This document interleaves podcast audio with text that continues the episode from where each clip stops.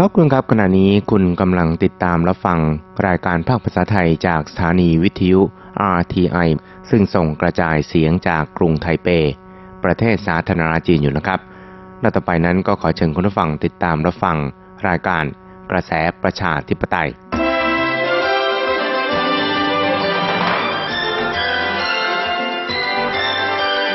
กระแสประชาธิปไตย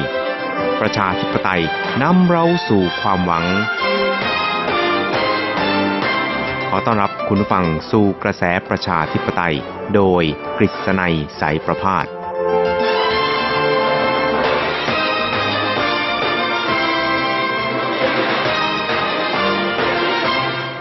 สวัสดีครับคุณผู้ฟังที่รักและเคารพทุกท่านครับผมกฤษณัยสารพาดก็กลับมาพบกับคุณผู้ฟังอีกครั้งหนึ่งครับ ในช่วงเวลาของกระแสประชาธิปไตยนะครับ ซึ่งก็พบกันเป็นประจำทุกสัปดาห์ ในค่ำวันจันทร์แล้วก็เช้าวันอังคาร 3 ครั้งด้วยกันครับ ก็จะนำเอาเรื่องราวความเคลื่อนไหว ที่น่าสนใจทางด้านการเมืองในไต้หวัน ในช่วงที่ผ่านมามาเล่าสู่กันฟังครับ ครับสำหรับสัปดาห์ที่ผ่านมานะครับไต้หวันสาธารณรัฐจีนกับสหรัฐนั้นก็ได้จับมือกันในการจัดงานสัมมนานะครับ ซึ่งก็ถือว่าเป็นการจัดสัมมนา ที่เรียกกันว่าโครงสร้าง และการฝึกอบรมความร่วมมือระดับโลกนะครับ หรือเรียกกันว่า GCTF นะครับ ก็ถือได้ว่าเป็นนิมิตหมายอันดีนะครับ แล้วก็เป็นความร่วมมือที่เรียกว่ากระชับความร่วมมือให้มีความแน่นแฟ้นมากยิ่งขึ้นนะครับ โดยการประชุมดังกล่าวนี่นะครับ ก็ถือว่าเป็นเวิร์กช็อปอย่างหนึ่งนะครับ เป็นความร่วมมือระหว่างกระทรวงต่างประเทศ ของไต้หวันสาธารณรัฐจีนนะครับ กับสถาบัน American Institute in Taiwan นะครับหรือ AIT กับมูลนิธิประชาธิปไตยไต้หวันนะครับ ซึ่งก็จัดงานเวิร์กช็อปดังกล่าวนี่นะครับเป็นเวลา 2 วันครับในช่วงวันพฤหัสแล้วก็วันศุกร์ที่ผ่านมาคือวันที่ 18 แล้วก็ 19 ตุลาคมที่ผ่านมาครับ โดยเน้นหนักในเรื่องของข่าวปลอมหรือว่าข่าวเท็จนะครับ รู้สึกว่าประเด็นนี้เนี่ยเป็นประเด็นที่ หลายประเทศนี่นะครับก็กำลังเผชิญอย่างรุนแรงพอสมควรครับ อย่างในประเทศไทยเนี่ยก็มีประเด็นดังกล่าวเนี่ยให้ปวดเสียนเวียนก้าวเหมือนกันครับ ส่วนในไต้หวันเนี่ยก็เรียกว่ารุนแรงพอสมควรนะครับ ซึ่งจริงๆแล้วเนี่ยการแพร่กระจายของข่าวเท็จหรือว่าข่าวปลอมนี่นะครับ ก็อาจจะเรียกได้ว่าไม่ใช่เป็นความตั้งใจนะครับที่อยากจะให้มีข่าวเท็จนั้นแพร่กระจายออกไปนะครับ แต่ว่าเป็นการรู้เท่าไม่ถึงการณ์หรือว่าเป็นไปในลักษณะที่ ไม่รู้ว่าไอ้ข่าวที่ออกมานั้นเนี่ยมันเป็นข่าวเท็จหรือว่าข่าวจริงกันแน่นะครับ เพราะฉะนั้นเนี่ยในส่วนนี้นะครับทางไต้หวันเองนี่นะครับก็ได้จับมือกับสหรัฐนะครับที่จะให้ความรู้นะครับแล้วก็เป็นเวิร์กช็อปนะครับให้สื่อต่างๆเนี่ยนะครับมีความรู้ความเข้าใจเกี่ยวกับการวินิจพิเคราะห์นะครับว่าข่าวไหนเป็นข่าวจริง ข่าวไหนเป็นข่าวเท็จหรือว่าข่าวปลอมอะไรทำนองนี้นะครับ ซึ่งการ เผยแพร่หรือว่าการแพร่กระจายข่าวเท็จทางอินเทอร์เน็ต หรือว่าทางไซเบอร์ต่างๆ เหล่านี้นะครับก็รู้สึกว่าเป็นไปอย่างชนิดที่เรียกว่ารวดเร็วมากทีเดียวนะครับ ออกมาแป๊บเดียวนี่นะครับ เดี๋ยวมันก็ไปกันทั่วโลกนะครับ หรือว่าไปกันทั่วประเทศอะไรทำนองนี้นะครับ เพราะฉะนั้นเนี่ยประเด็นดังกล่าวเนี่ยก็ถือว่ามีความสำคัญอย่างยิ่งยวดเลยทีเดียวนะครับ นี่ก็ตามเนี่ยนะครับประเด็นที่เกี่ยวข้องกับการ ป้องกันแล้วก็ปราบปรามข่าวเท็จหรือว่าข่าวปลอมนี่นะครับ ก็ยังคงจะต้องคำนึงถึงเสรีภาพในการแสดงความคิดเห็นของประชาชนด้วย ซึ่งถือว่าเป็นสิทธิมนุษยชนขั้นพื้นฐานนะครับ ซึ่งคุณถังฟงนะครับรัฐมนตรีประจำสภาบริหารของไต้หวันสาธารณจีนนะครับ ซึ่งดูแลรับผิดชอบเกี่ยวกับทางด้านดิจิทัลโดยตรงนะครับ ก็ได้ระบุนะครับเกี่ยวกับการ ดำเนินการในเรื่องนี้นะครับที่มีความรู้สึกว่าตัวเขาเองเนี่ยนะครับก็ยินดีนะครับที่จะให้บรรดานักท่องเน็ตเนี่ยนะครับอาจจะใช้ชื่อของเขาเนี่ยไปเซิร์ชนะครับหรือว่าไปค้นหาอะไรๆเกี่ยวกับเขาก็ได้นะครับ แต่ว่าก็ควรจะต้องระมัดระวังในเรื่องของการปล่อยหรือว่าการเผยแพร่ข่าวเท็จข่าวปลอมอะไรทำนองนี้นะครับ ซึ่งท่านรัฐมนตรีถังฟงครับก็ได้ แสดงความเห็นครับบอก 在 ว่า 这个网络上面，只要把“唐凤”两个字当动词用的，我都把它看作一种彼此提醒，就是说大家对于言论自由是台湾最核 ก็ 心。 อย่างเช่นหากเอา ชื่อของผมเนี่ยนะครับเอ่อถังฟงสองตัวนี้ไปเสิร์ชหาในลักษณะของการเป็นกริยาเนี่ยแล้วก็เอามาเอ่อในลักษณะที่มาเตือนซึ่งกันและกันนะครับ ซึ่งก็แน่นอนนะครับว่า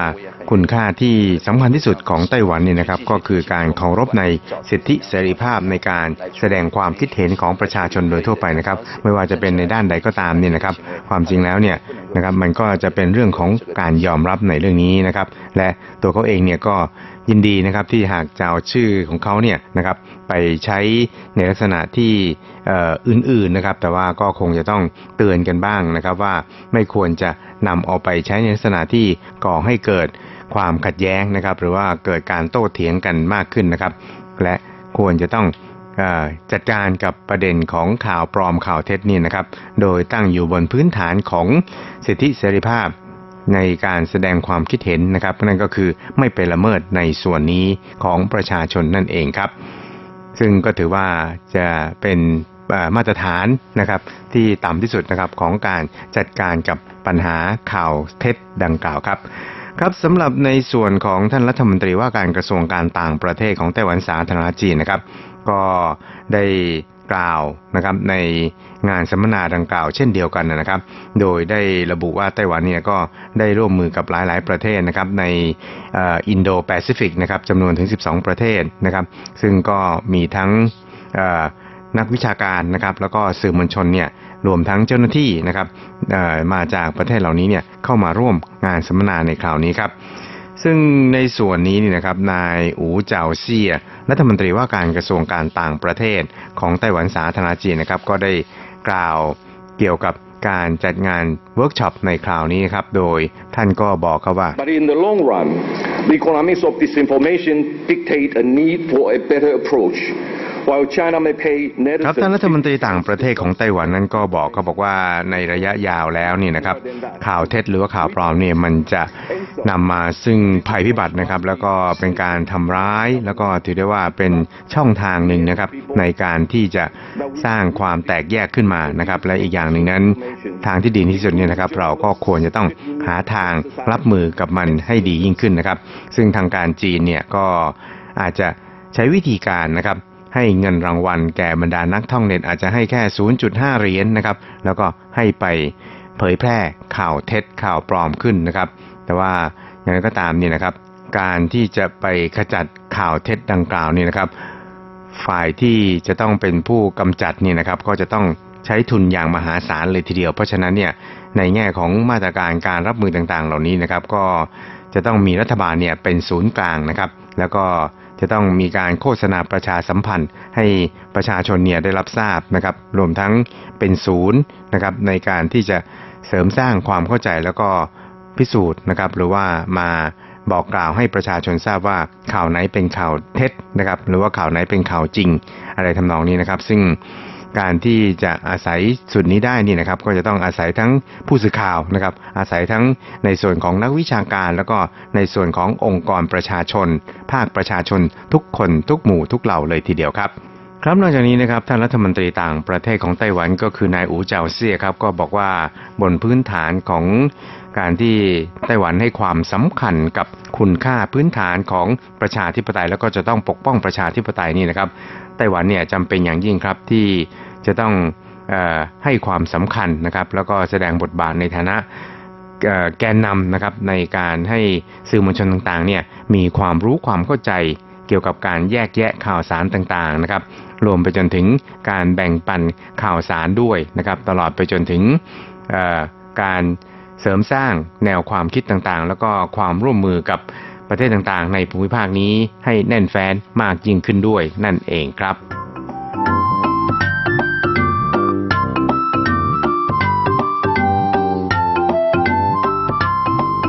ครับอีกเรื่องครับเราไปดูเกี่ยวกับการขอเข้าเป็นสมาชิกอินเตอร์โพลนะครับหรือว่าองค์การตำรวจสากล ซึ่ง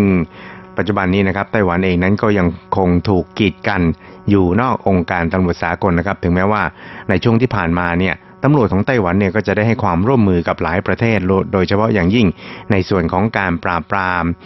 พวกแก๊งมิจฉาชีพต่างๆนะครับทั้งแก๊งหลอกลวงต้มตุ๋นทางโทรศัพท์นะครับซึ่งก็สามารถทลายแก๊งเหล่านี้เนี่ยในหลายประเทศนะครับ แต่ว่าเป็นความร่วมมือที่นอกเหนือจากการอยู่ในองค์กรอินเตอร์โพลหรือว่า